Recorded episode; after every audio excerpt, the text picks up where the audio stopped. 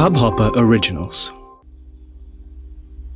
नारद जी ने अनेक प्रकार से वंदना किया। ये प्रभु, आप निर्गुण हैं, निर्विकार हैं, अकल हैं अनी हैं, अभेद हैं। आपका पारंपार पाना अत्यंत दुर्लभ है। परोपकारी सदा सुखी। भगवान जी कहते हैं कि परोपकार करने वाला बड़ा सदा सुखी होता है। आप परोपकार की भावना से आए हैं। तो मैं आपको एक छोटा सा उपाय बता रहा हूँ। स्वयं न खादंती फलानि वृक्षा पिबंती नाभ्य स्वमेव नद्य। जितने भी वृक्ष हैं, स्वयं अपने फल को नहीं खाते। जितनी नदियाँ हैं, स्वयं अपने जल को नहीं पीती। निरंतर परोपकार में लगे रहते हैं।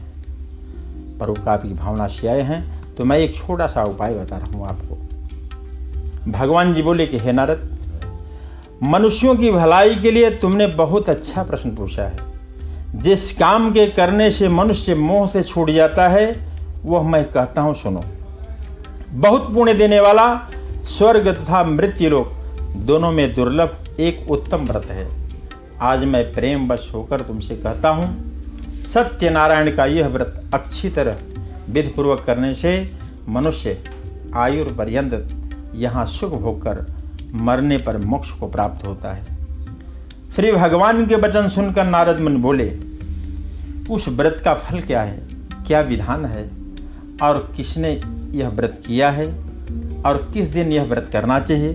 विस्तार से वर्णन करें।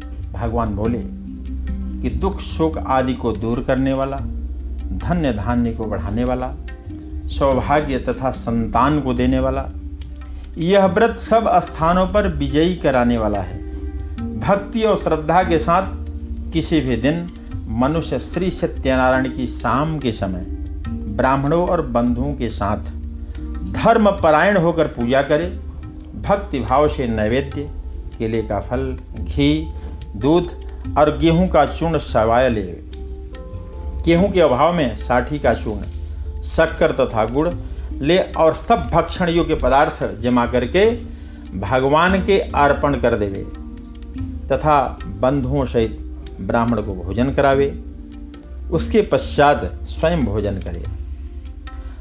और श्री सत्यनारायण भगवान का नाम लेना चाहिए, क्योंकि सत्यव्रत कथा है।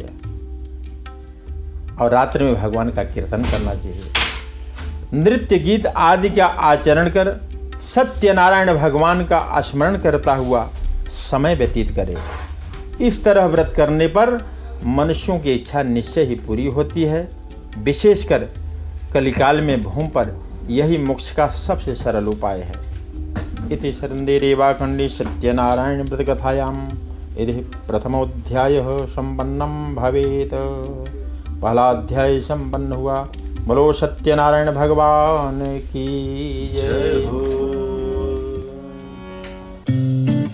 इस हब हॉपर ओरिजिनल को सुनने के लिए आपका शुक्रिया।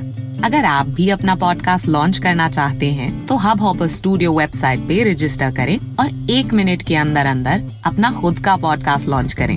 यही नहीं स्टूडियो देता है आपको पूरी आज़ादी कहीं भी, कभी भी अपना पॉडकास्ट लॉन्च करने की सिर्फ़ तीन आसान स्टेप्स में। तो साथ में अपना पॉडकास्ट शुरू करने के लिए तैयार just hop on Hubhopper simply content